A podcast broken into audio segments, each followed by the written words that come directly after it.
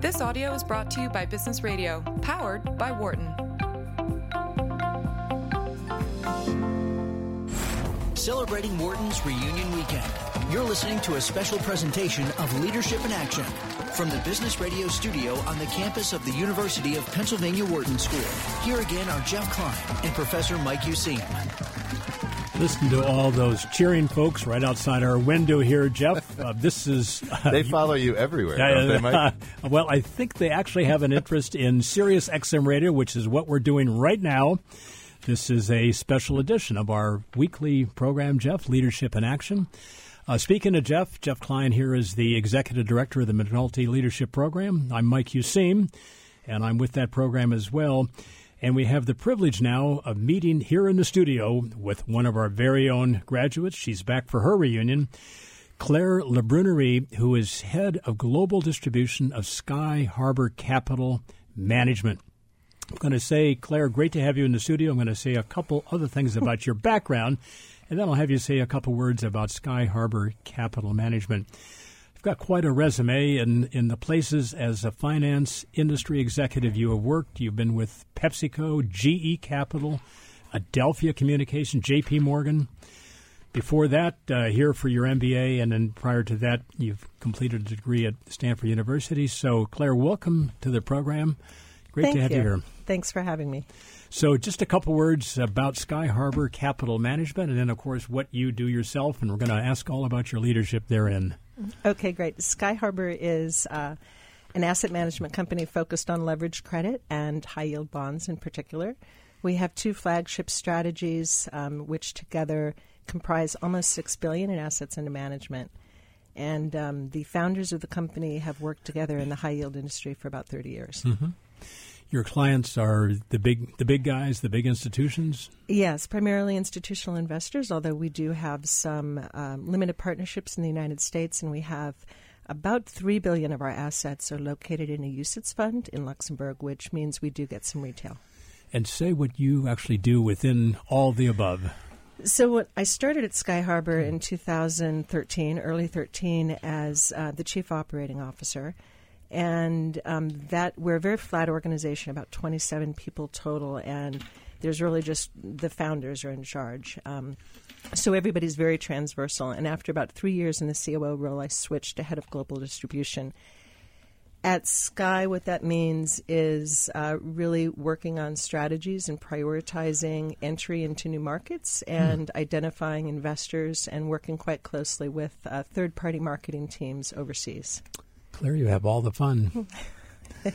Question on going back one notch in your career as chief operating officer. Uh, Jeff and I love to hear more from that perch about what it takes to function in the C suite or to take on a role where you have to do everything.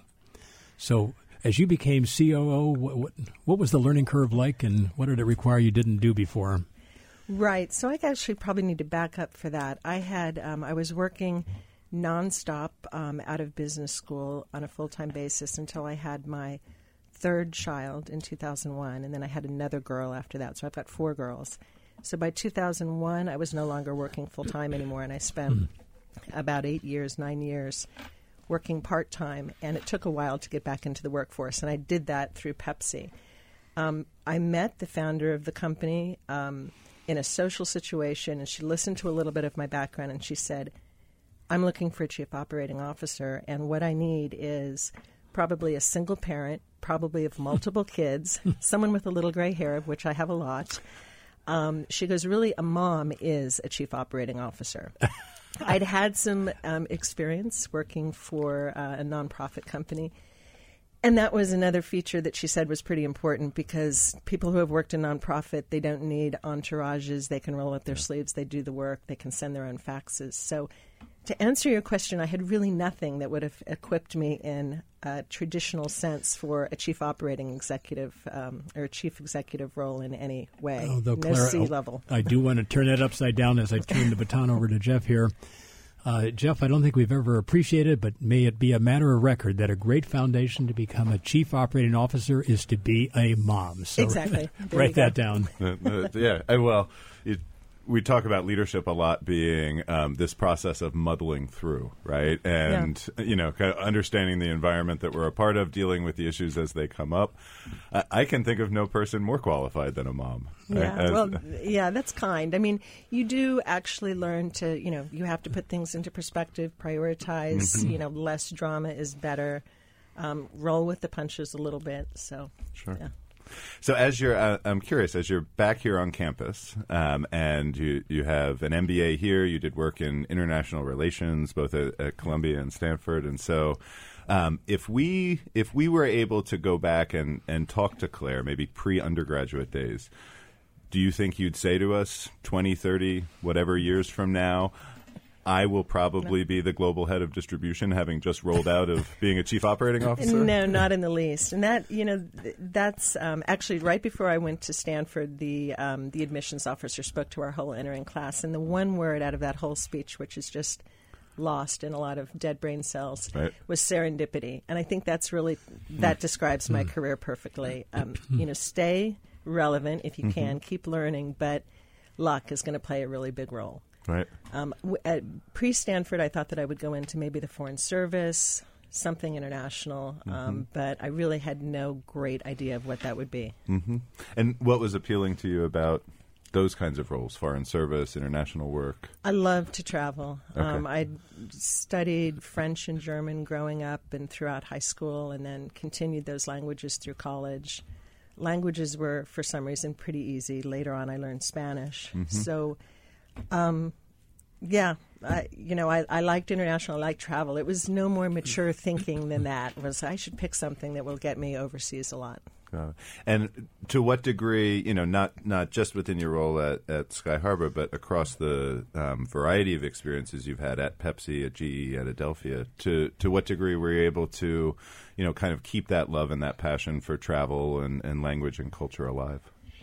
Well, um, yeah, good question. You know, some of my jobs did involve extensive travel. Um, when I was working for J.P. Morgan, that was uh, that was the first job where I was actually posted overseas. Mm. I spent two years in Mexico City doing new business development there, so that was um, pretty directly overseas. Adelphia, I worked with uh, their international group doing acquisitions of cable franchises throughout Latin America and in the course of doing that, I pretty much hit every Latin American country, talking to small operators and kind of compiling licenses. Um, GE Capital, that was purely international. It was a lot of travel, buying bad debt from all over the world. Hmm. And then there was the long period when I was just a mom, and so mm-hmm. then I mm-hmm. had to be satisfied with just travel from time to time. yeah, well, um, travel travel yeah. becomes different. It's, yeah, it's it, sort it of from here a little bit. soccer field or the, work, the yes. school play, right? That's right. That's right. like, Claire, I can't resist asking uh, an earlier question I had now in reverse. So, yeah. as COO, the Chief Operating Officer, and picking up on an academic argument that our private life informs our public life, but it also goes the other way around. So, what did you take out of your role as Chief Operating Officer that you've ended up using at home? That's a great question. Mm. Um, you know, I it's probably a self-reinforcing thing. I was hired a little bit because people thought that I could put out fires and multitask. Hmm. and I think what I've learned is that I can be much calmer at home. I can take a breath and the same professional qualities you need so that you're not just erupting in the workplace, that you listen very carefully and you think about what the right response is, that you're nuanced in your response you can bring that into the house as opposed to just thinking I'm the boss. I'm the one and only boss of mm-hmm. all of these kids. You know, that's not realistic. You need to listen. So it's it's helped a little bit in that way. Claire reminds me of a moment that we uh, witnessed. Jeff and I witnessed at one of our annual leadership conferences we do every year here. We had the at that time the deputy U.S. Attorney General here as a speaker, he had a huge job. Think about the current Deputy Attorney General in Washington and all that he's going through. Anyway, the Speaker, then Deputy Attorney General, said that uh, days incredibly tense, fast moving, and it was really great to get home. And she had, I think, three children. And quick response was that she came in kind of all frazzled and stressed out kid said, "Hey, mom, uh, what's for dinner? like, what's up? Yeah, can you help me with my homework? And don't tell me about your problems with the United States. We, we got a We got a family, so uh, but there have been a few moments like that. Uh, completely, yeah. It's a reality check. You're just you know, Totally. your mom. Uh, Claire, just to shift ground a little bit here, uh, a lot of our listeners are not in financial services, but I think they're eager to learn what they can from people who have led whatever the area. But speaking of financial services, maybe your days now, but going back to GE Capital or JP Morgan Chase, how would you capture, maybe in a couple sentences, what it takes to be effective, whatever the role you have, in helping other people get their job done? Yeah, another good question. Um, you know, I think it's it, it has to be customized. It has to be bespoke. Everybody needs something different. Some people want to be left alone and very hands off. Other people really want to be able to iterate and go through a discussion about it. So, I'd say I tend to be more hands off. I wait and watch and let people come to me, and I'm I'm actually trying to work on that because if you're hands off too much, you let people write the narrative about you. So I do try to get out and talk or just walk around, um, listening, seeing if anybody has any questions, not just stay holed up in my office um, and let people come to me. We had a guest on the show a couple of months ago who used the phrase "eyes on but hands off." Yeah, You're kind I- of keeping. I think that's a that's a fair way to put Yeah. it. Um, m- you know, we're all we're all mature, and most of the organizations I've worked with are very flat. I've never really been in a very hierarchical organization, and um, even you'd say J.P. Morgan is pretty hierarchical, but I was in the Mexico City team, which was again pretty flat, and we're all pretty much the same level. So it's really more about listening and Yep. seeing whether anybody, you know, we're working as a team. Does anybody need any support? Claire, I need to remind our listeners that they are tuned in to Reunion Radio, Wharton School Leadership in Action. Uh, that's us, Sirius XM Channel 111. That's what you've got there on your dial. I'm your host, Mike Useem. I'm with Jeff Klein, and we're talking with Claire LaBrunerie, Head of Global Distribution for Sky Harbor Capital Management. So, Claire, earlier uh, when you were you were kind of referencing your career, you're talking about the role of serendipity. Um, and and the, the set of opportunities that have been there. Um, it, it also strikes me as as I just look across your resume that um, there's a degree of courage that's involved too as you move from from role to role and situation to situation, which feel really new. Um, what supports Yeah. that courage? Yeah, I okay. I'm not going to have a great answer for that because it doesn't feel courageous as much as it feels like you're looking at a couple of opportunities and you think and you think, and then I get out and I run or I get you know some uh, fresh air, and then the answer comes. And the the classic um, example of that in mine, it, it felt like it took a lot of courage, um, but it was the move to Sky Harbor, and I'd been working for a nonprofit for about a year. It was part of this sort of long, slow transition after the crash of 2008 to get back into the workforce, and I was really not that happy at the nonprofit. I knew I needed to make a move, and I had lined up job offers at two or three other nonprofits um, based on the last year. You'd been good as a fundraiser. You can keep on doing that. And this job at Sky Harbor came out at me. And I thought to myself, I've never been a chief operating officer. This is going to be a big fail. I will not be able to do this. Right. And I spent probably a good week thinking, I could take this job, which sounds like a great, interesting opportunity at Sky Harbor, but I'm probably going to fail. Or I could do something that I know I could do, but it's really not as good a trajectory. And, you know, I thought and I thought, and I finally just sort of jumped and said, you know, let's try Sky Harbor.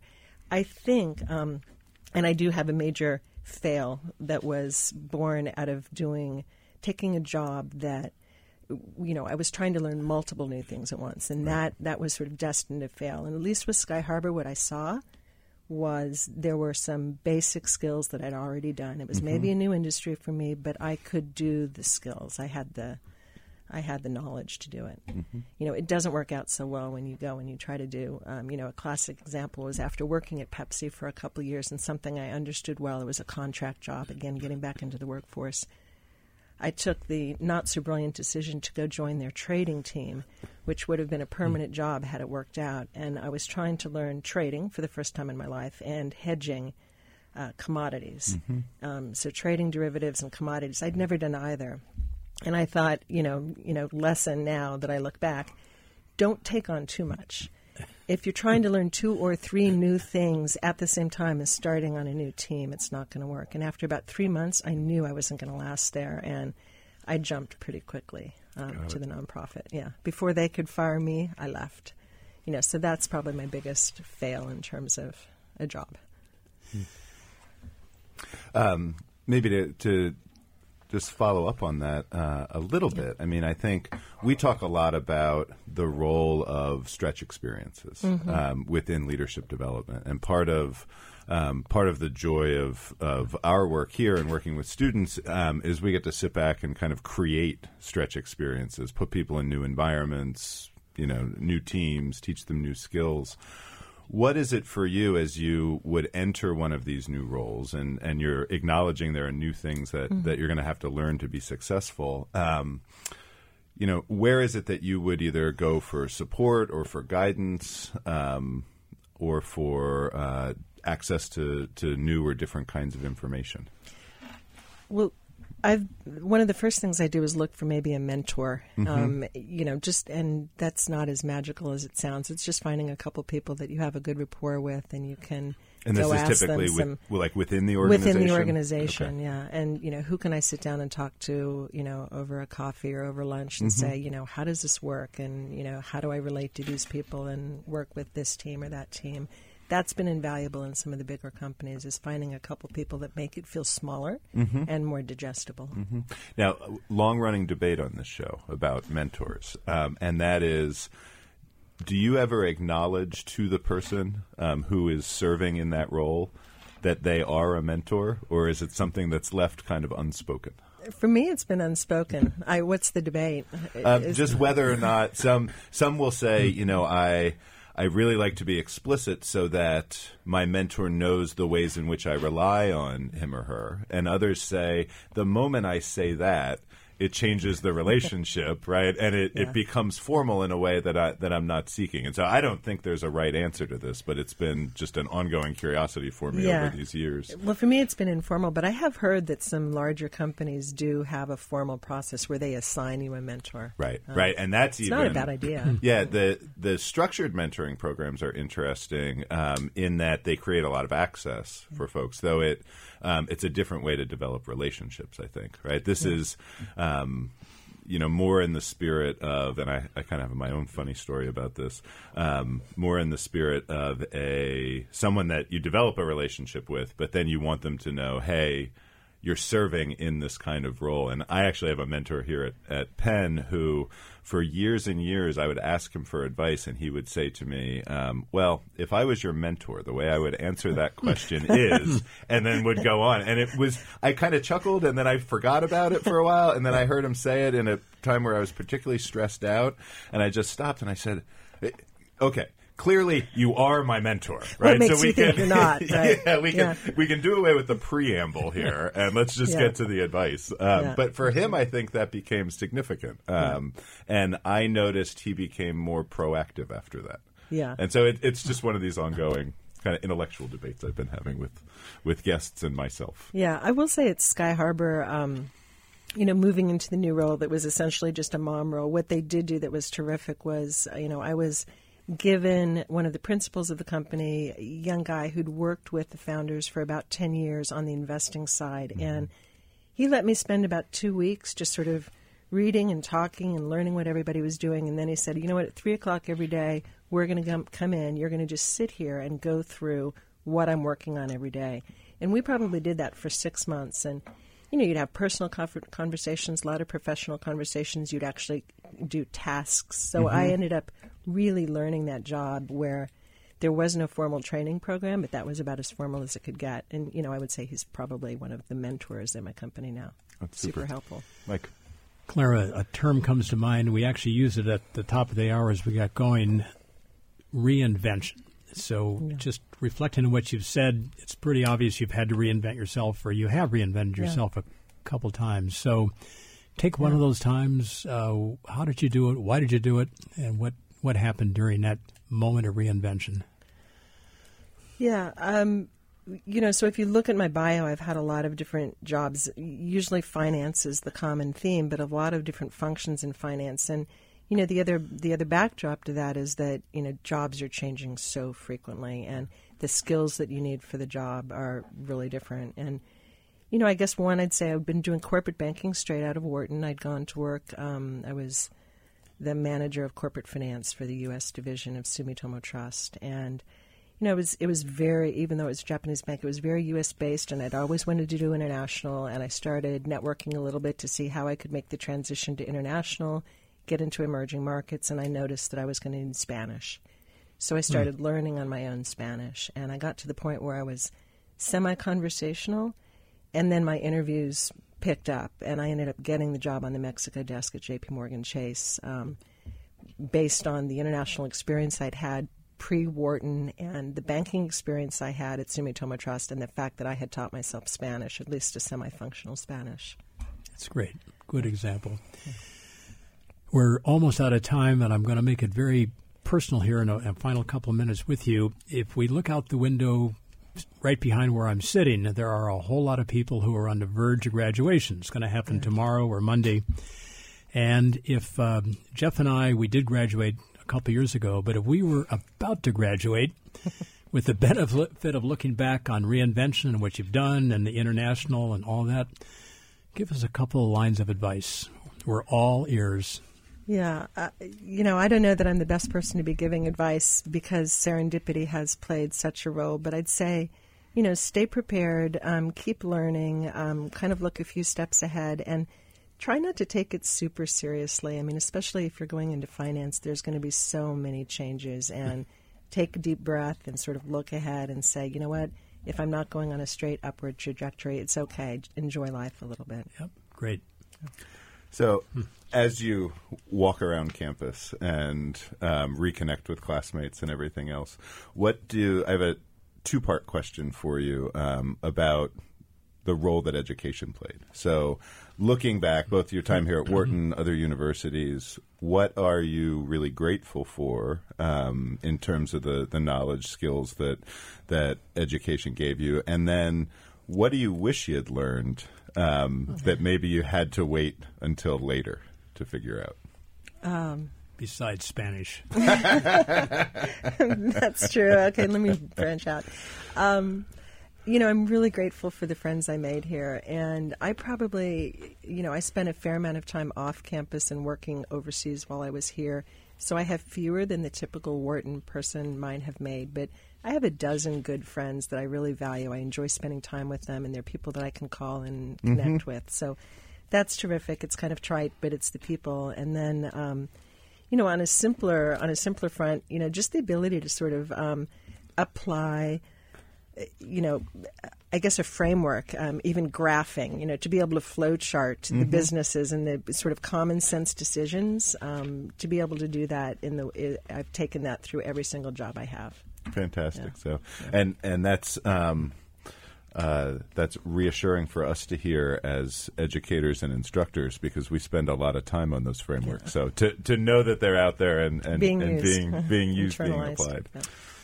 Claire, great to have you on the program. And if somebody wants to learn a little bit more about you or Sky Harbor Capital Management, where would they go? Sky Harbor Capital, Capital Management has a website, and also we have Sky Harbor Global Funds, and I'm on LinkedIn. All right, fantastic. Thank you for being in the studio with us. Appreciate you coming back for your reunion. And Claire, our custom is to, for Jeff and myself to take a literally about two minutes here, Jeff, to reflect on what we've heard, what we want to hang on to, the after action review. All right. Well, you know, I, I I think there's some commonality in these conversations that we've had, right? About both about what's happening in the external world and how that connects to what's happening internally for you. And so when I when I think about Gopi and the conversation we had with him and the role that things like yoga and meditation and the ancient wisdoms, as he described them, play. Um, in his strategies to stay grounded in a very fast world, um, you know, I, I, I think that reinforces a conversation that we are frequently having here. Um, when I think about the conversation that we're just wrapping up with Claire, I mean, there's there's something that's similar to that, right? It's about how do you stay connected to the world, be open to the kinds of opportunities um, that become available, um, you know, use the same kind of, of personal space to make a decision, right? And in Claire's case, she talked about, you know, I'll go for a run, and then, you know, towards the end of that run, a decision becomes more clear. Um, but also, you know, using the family, using um, the network of friends, using uh, you know the locations that we're in to really serve um, as that grounding force in a fast-paced world. Great point, Jeff. And uh, I guess great minds think alike on this one. I had the same, actually, the notes right in here in front of me. You can't you can't copy on the exam. okay, well, I'll give you full credit. So I'm just saying what Jeff told me to say. On work and family, or who you are and friends, both vital. It's who it is who we are. It's it's work and it's family, and the extent to we can get them to work together in some way, and one informing the other. uh, We tend to use the word balance, but I think that under appreciates uh, what you can do, taking from one realm and helping it, helping you inform your other realm. I think the other notable thing from Claire in particular was the importance of periodic reinvention. Really rethinking who you are.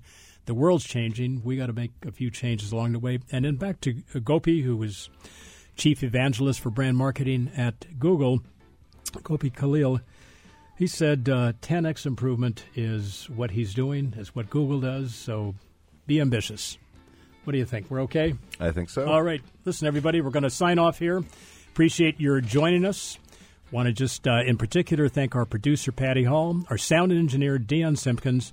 I am Mike Useem. I'm with Jeff Klein. And of course, you have been listening to Business Radio powered by the Wharton School Special Reunion Edition Leadership in Action. For more guest interviews, check out our Wharton Business Radio Highlights podcast on iTunes and Google Play.